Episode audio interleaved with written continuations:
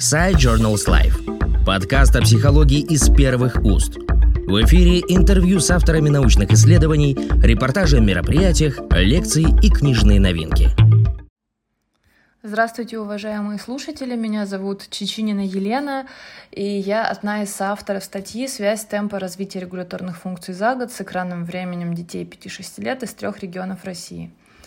Я, прежде чем рассказывать о нашем исследовании, коротко расскажу о том, что такое регуляторные функции.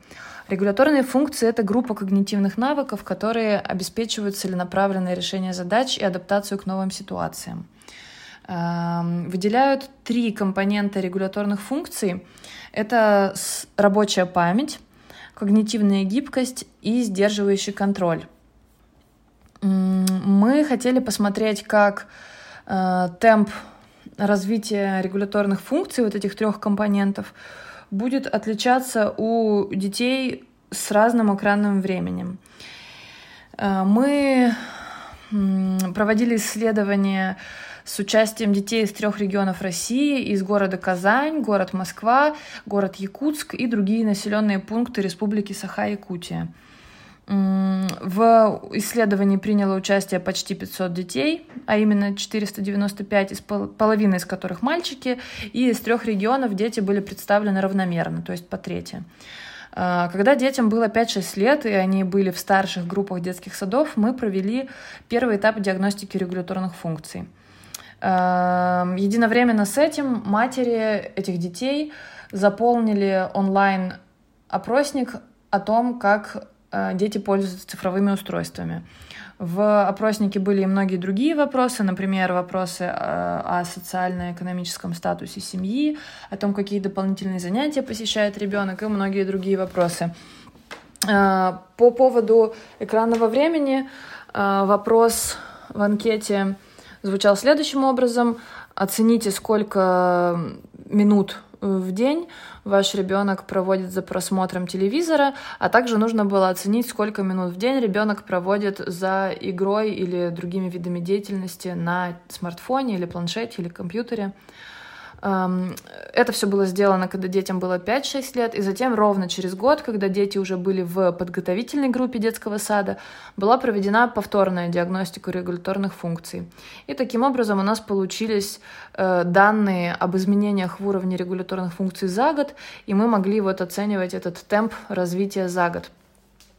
Э, наша изначальная гипотеза заключалась в том, что дети с высоким экранным временем будут иметь ниже темп развития по всем компонентам регуляторных функций. Э, гипотеза подтвердилась частично.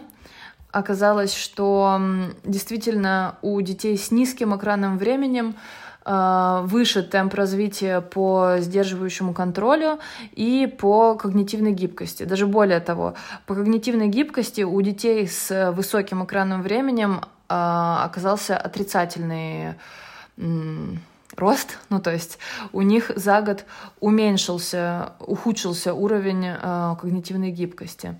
Но при этом по развитию рабочей памяти, по темпу развития рабочей памяти различий между группами не оказалось. Важно отметить, что мы рассматривали две контрастные группы, э, то есть мы всю выборку поделили на три части. Э, дети с низким, средним и самым высоким экранным временем и сравнивали вот эти две крайние группы. Э, группу с низким экранным временем составили дети, которые проводят у экрана не больше, чем полтора часа в день, а высокое экранное время начиналось от двух часов 45 минут в день, то есть можно сказать, от трех часов и более.